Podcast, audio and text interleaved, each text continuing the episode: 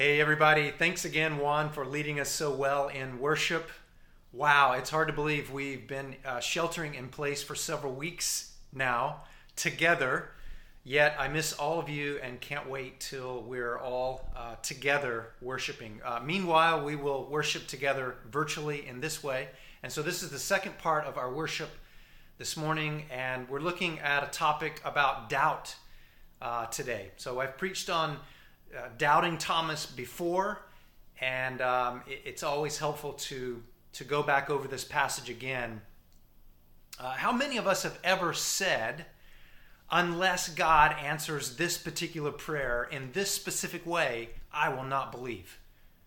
Or how many of us have ever thought, unless God reveals himself in this particular way or provides for me in this specific way, there's no way that I could ever believe in God? Or unless God provides a specific spouse for me, or unless God gives me a successful life, or a life free of pain or suffering, there's no way I could believe. Have you ever thought that way or had that feeling? I have. And I know that you have, and I think that we all have doubt. Now, we should say from the very beginning that doubt does not mean disbelief. Some of you may even be thinking, I don't even know if I'm a Christian or not because I have doubt. Yet we know that some of the deep doubts that we have can take us uh, into even a stronger faith. So this message is to encourage us to, uh, to perhaps have some doubts if you're a person that doesn't typically have doubts. And if you're a constant doubter, perhaps you'll begin to doubt some of your doubts. Well, we're in a, in a much larger sermon series right now called Resurrection Living. And we're in the season called Easter still, even though Easter uh, Sunday passed uh, several weeks ago, we're still in Easter season.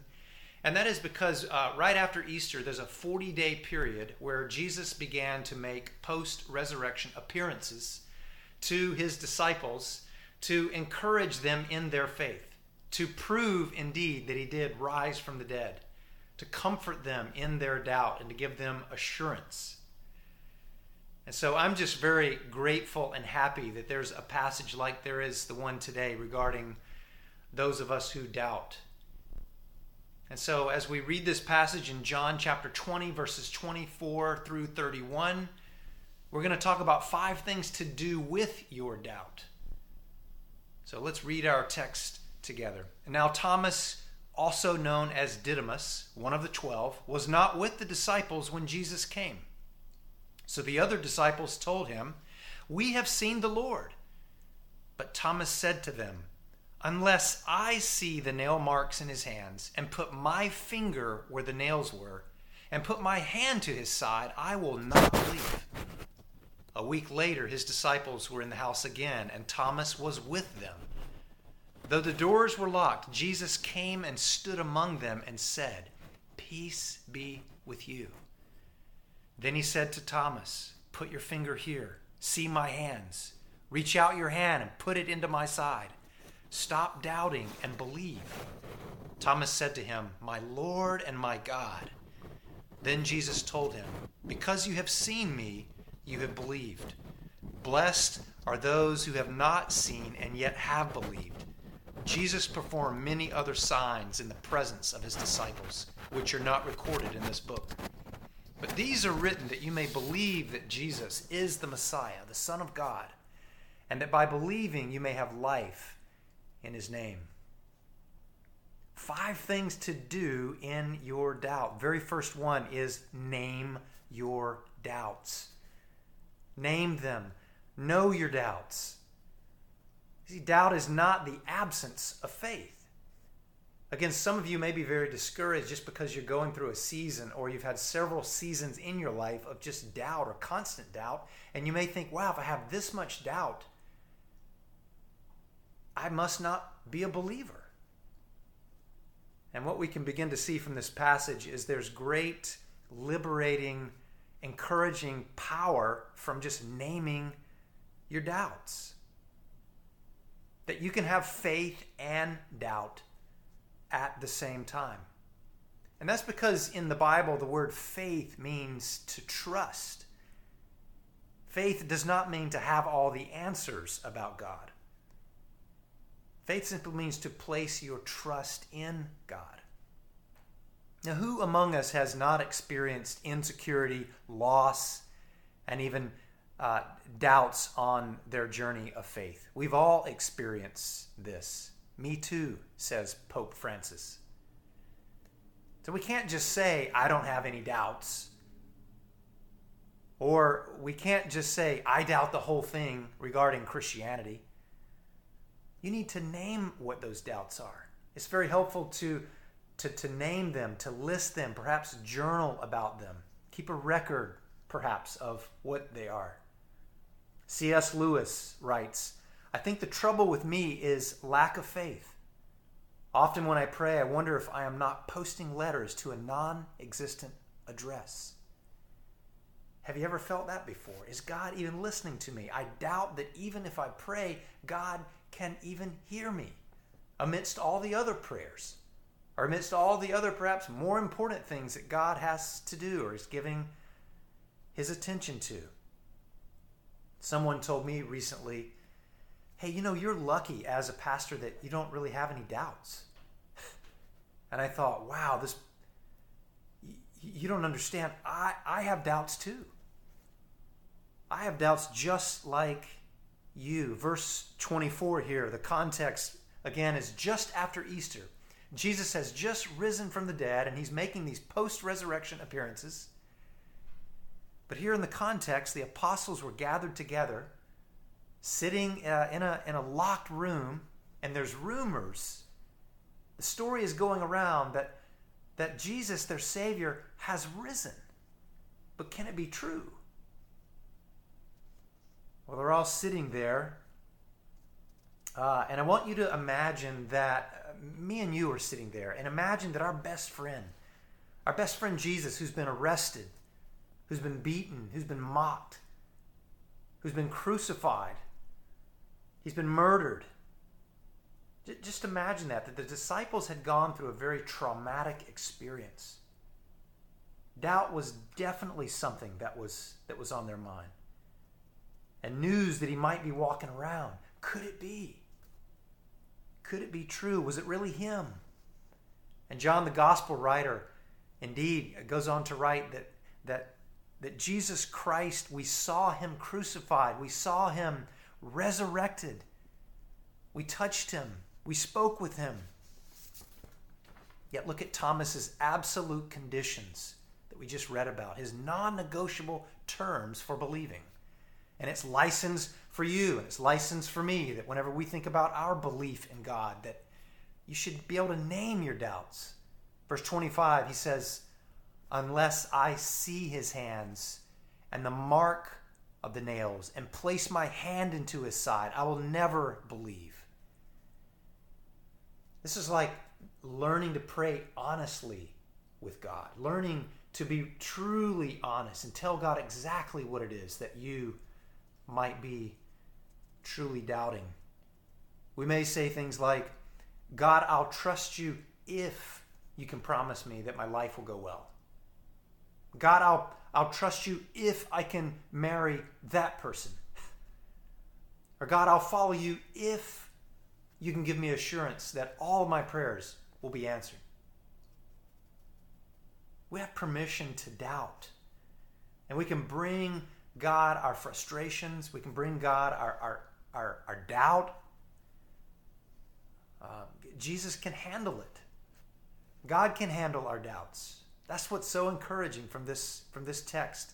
Think back in the Bible here um, at two characters in particular. I'm gonna I'm gonna name Abraham and Sarah, who ended up believing God, trusting in God's story, finding themselves in that story. But when God came to them and promised that they indeed would have a child in their old age, not only did they doubt God, but they laughed at God. They thought, how in the world can this happen? We know what it takes to get pregnant. We know how that works. There's no way possible. They laughed. Or you think about the book of Job, and wow, that, that that profound story of how the book of Job unfolds. This ancient book teaches you basically that you can say anything to God. You can bring your, your doubts, your frustrations, your grief, your despair, and that God can absorb it. God can handle it. See, doubting doesn't mean that you don't believe. The second thing we want to do in our doubt is we want to learn to live with mystery.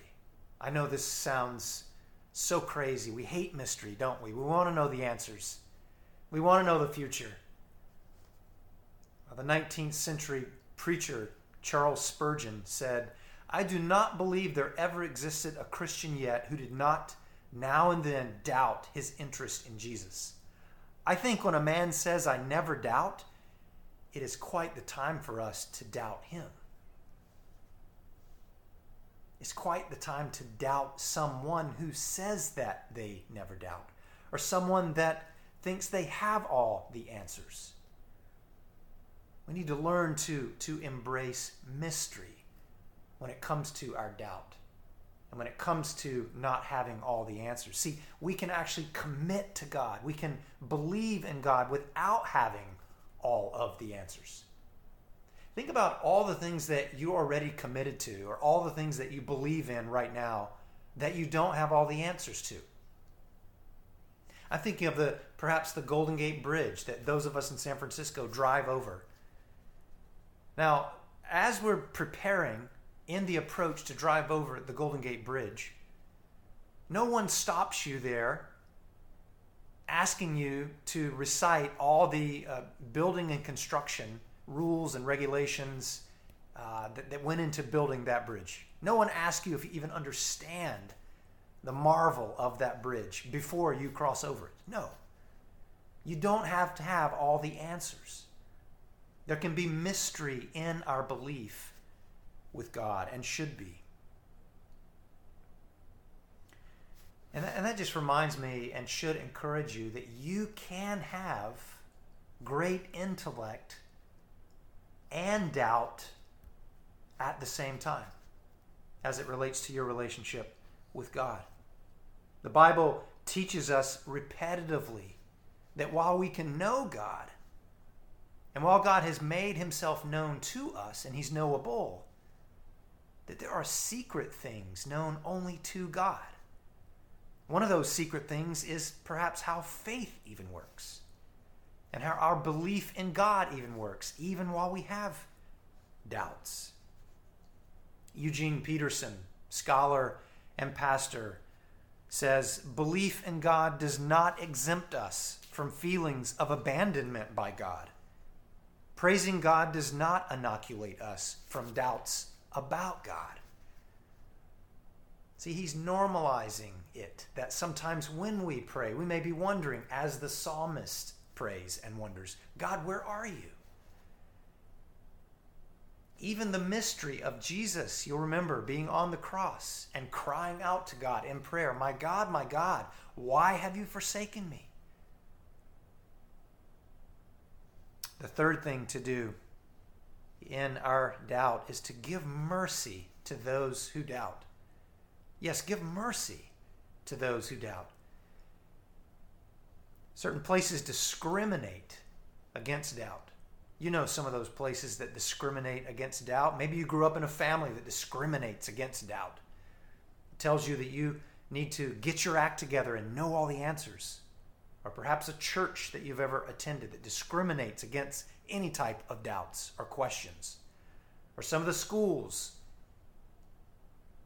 or academic institutions that you've ever attended or perhaps taught at that, that, that teach us you should have no doubts. You should always display certainty.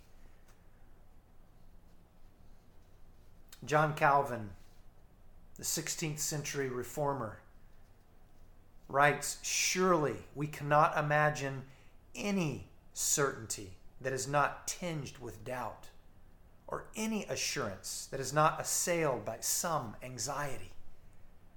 I so appreciate, I so appreciate the mercy that he gives there and the understanding that he gives there for doubt. Uh, back to our story here in verse twenty-five. You notice that the disciples did not say to Thomas, whenever they finally met back up with Thomas, hey, guess what? We saw Jesus, and you know what? Sucks for you. We saw Jesus. He, he indeed rose from the dead. He, he proved it to us by physically being alive and present with us. We talked with him. He answered all of our questions. But you know what? It sucks for you that you weren't there. That's not what the disciples do or say. They gave Thomas breathing room. They gave Thomas mercy in the midst of Thomas's doubt. They gave Thomas space to say something like, unless I get to place my finger there in those wounds of Jesus with my own finger, I will not believe. They gave Thomas that space. That's what it looks like to give people mercy and to give yourself mercy in the midst of doubt. Jesus gives mercy to those who doubt. Look in verse twenty-six. It says, and I hope you're reading this with me. I hope as we're going through this passage together, you're looking at this. Look at this story. Verse twenty-six, it says, a week later, the disciples were in the house again, and this time Thomas was with them. Jesus comes back to visit Thomas. He comes to visit us. He comes to visit you right in the midst of your doubt, again and again and again and again, and doesn't grow weary of you. A week later, when the disciples were in the house again, this time Thomas was with them. Verse twenty-six, it says, Jesus appeared to his disciples, and he walks right through the locked door. What a mystery. And he says to them, peace be with you. Jesus referring to himself, the embodiment of peace. Peace be with you. I am the fulfillment of peace, and I am with you. That's the only thing that can assure you in your doubts, is I myself, the resurrected Jesus. Graciously, Jesus meets these characters in their grief, in their despair, in their doubt. He comes right to them, and he says, I understand your doubt. I understand the doubt of this world. I understand, and, and even your doubts can't stop my love from you. Even your doubts won't separate me from you. Notice the patience and grace of Jesus, that Jesus does verbatim what Thomas requests. Thomas must have been thinking, wow, Jesus, Jesus, Jesus is going to see me at my worst when I'm doubting in this way. Jesus meets Thomas in his condition and allows Thomas to see him and invites Thomas to touch him. What grace, what mercy towards doubt. Later on in the New Testament, the book appearing right before the last book of the Bible, it's called Jude. And Jude verse twenty-two says, have mercy on those who doubt. All of you should have mercy towards others who are doubt. See, and that's because some people are doubters for a lifetime.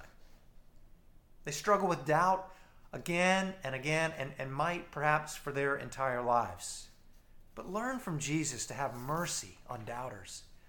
And that Jesus is a safe person and a safe place who will minister to you and who ministers to countless people in their doubt.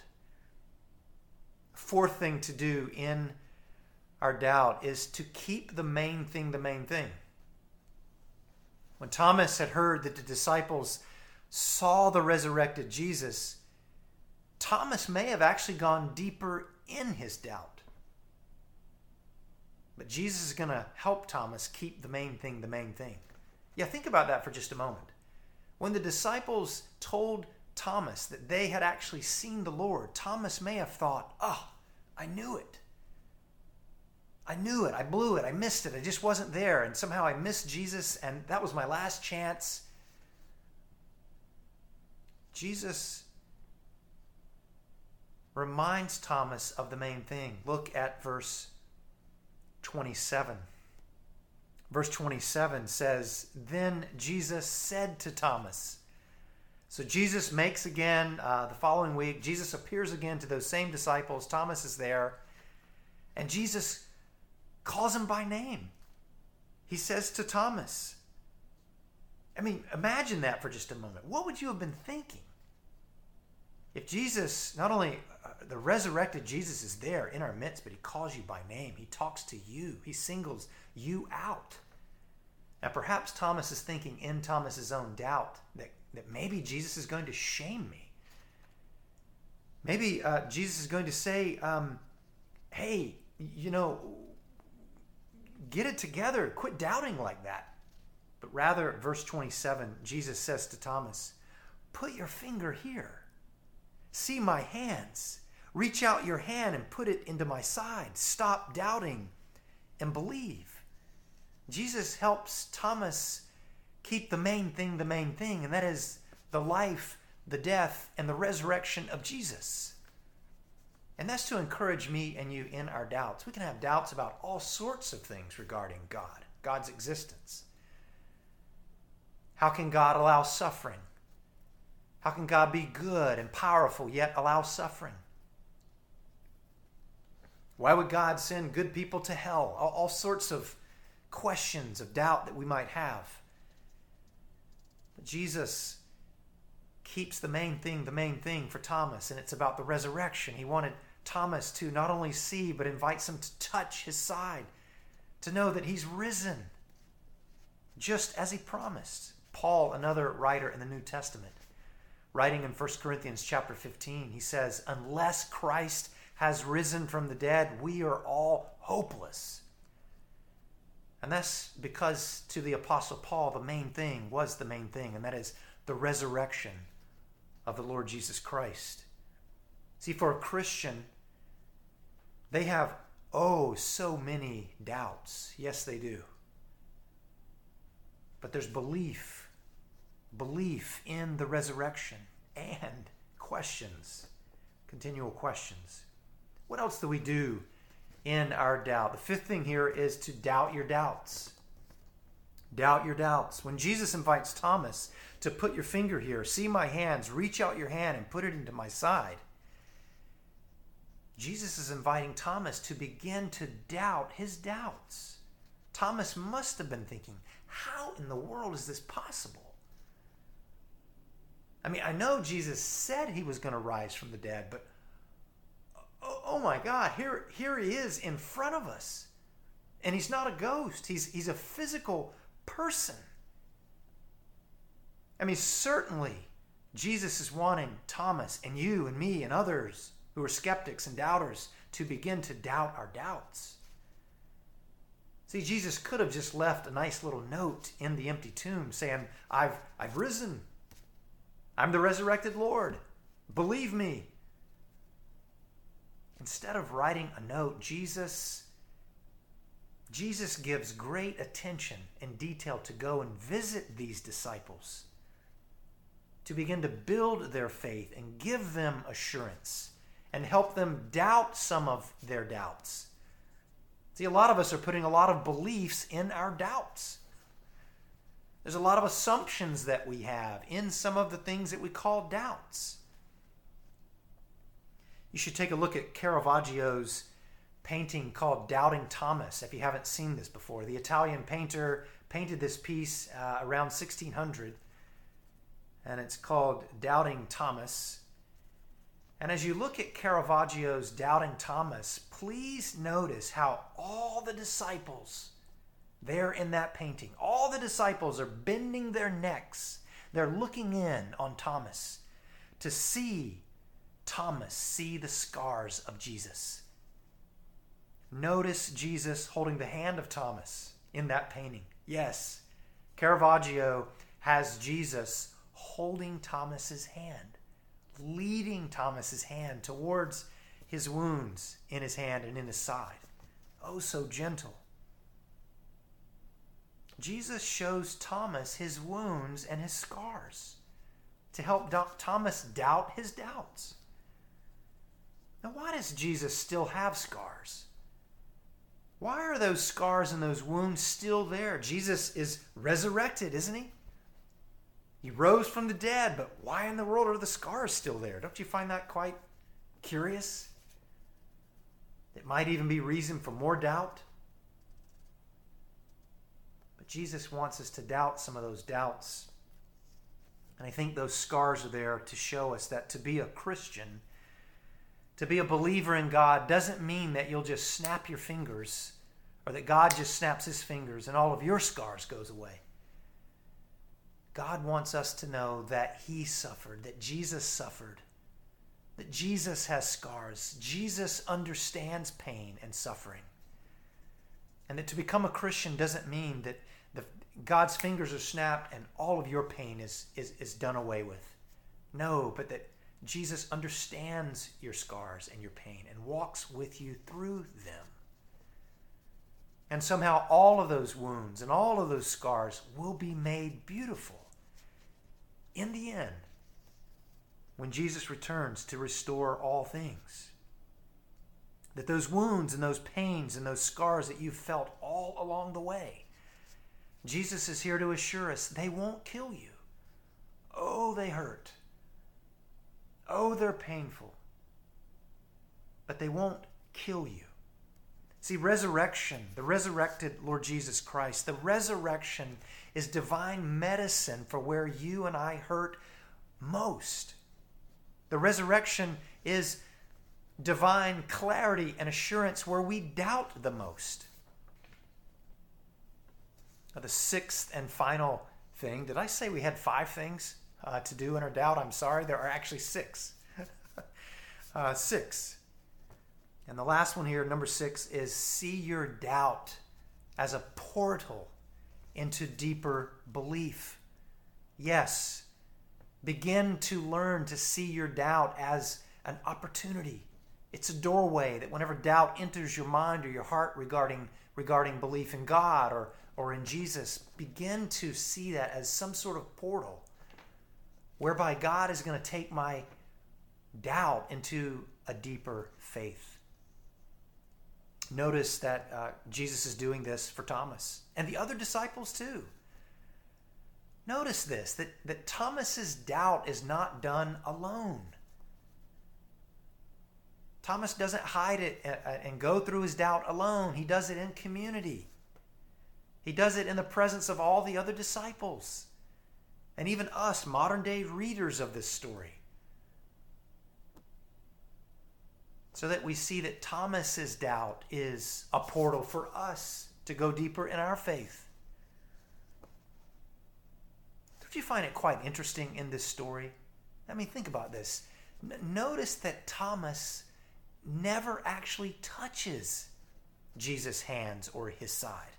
I mean, I know in Caravaggio's painting, we have Jesus holding his hand, leading him to Jesus' side. But in the text here recorded by John, yes, Jesus returns. Yes, Jesus invites Thomas per Thomas's request. And I mean verbatim. Jesus says to Thomas, touch me, just as Thomas said, unless I get an opportunity to see those wounds, I will not believe. I find it quite curious that Thomas never actually even touches Jesus. Thomas drops all of his conditions when he sees Jesus and when Jesus simply gives him the invitation. That was enough. That doubt was a portal into deeper belief for Thomas. Seeing the risen Jesus, hearing the invitation of Jesus personally to Thomas, allows Thomas to drop all of his conditions. And so in verse twenty-eight, we almost get this climax here of our character Thomas, where he says, my Lord and my God. Thomas addresses Jesus as the same Lord and God of the Old Testament, the Yahweh, the only God who had a plan for his people to redeem them, who had not forgotten them amidst all of their doubts, that he would enter into their story as a real human being, through the person of Jesus, and live a life that they couldn't live, and die an atoning sacrifice for their sins and rise victoriously. Thomas addresses him, "My Lord and my God." How sweet that must have sounded as he said it.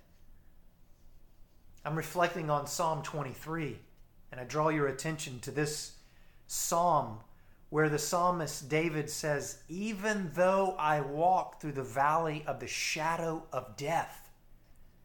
Or you may be thinking, even though I walk through the valley that's full of shadows of doubt or the shadow of despair, he says, I will not fear. The psalmist says, I will not fear, that even though there's that doubt or darkness or despair, or even though there's the shadow of death, I will not fear, because God, you are with me. You are with me. See your doubt as a portal into deeper, stronger belief. Verse twenty-nine, Jesus said, Blessed are those. Blessed are those who have not seen and yet have believed. Well, see, he's talking to his disciples in that very room there, that locked room where he was. They all saw it. Jesus even returns, you know, as the story just told us here, that he, he returns the week afterwards so that Thomas could be there and actually see it. But then he tells all of them, as if he could see you and he could see me through the corridors of time into the future. Jesus, almost thinking of you and me at this at that time, saying, Blessed are those who have not seen and yet will believe. Wow. You are blessed. You are blessed beyond what's imaginable. Our doubts are a portal into deeper belief. Verse thirty-one, these things were written so that we might believe. All of this has been recorded here for us. I invite you to go back and read this gospel, the Gospel of John. I invite you to go back and read other parts of Scripture. I invite you to go back and read other books where you can look at others who are Christians, who have doubted. People like C S Lewis or Francis Schaeffer. Others who are, who are really honest about their doubts and who experience the mercy of God, that Jesus met them in their doubt. Why don't we pray right now? Why don't we pray that God would, in our doubt, God would assure us that just because we're doubting, it doesn't mean that we disbelieve. Why don't we pray together that God would, would indeed encourage us, build our faith, and use doubt as a portal to deepen our faith. Let's pray together. Father God, help each of us feel the welcome of Jesus in our doubts. Help us experience the Lord Jesus coming to us in our doubts, not shaming us in our doubts. Thank you for that mercy. Help us give mercy to ourselves and give mercy to others in their doubt. Thank you for your grace. Thank you for your patience in our doubts. And help each of us be honest with you about our doubts. Help us believe and trust you and call you Lord. Help us call you King and Savior. Lord Jesus, we thank you for your mercy. We thank you for your compassion to us. And we pray all of this in your most wonderful name. Amen.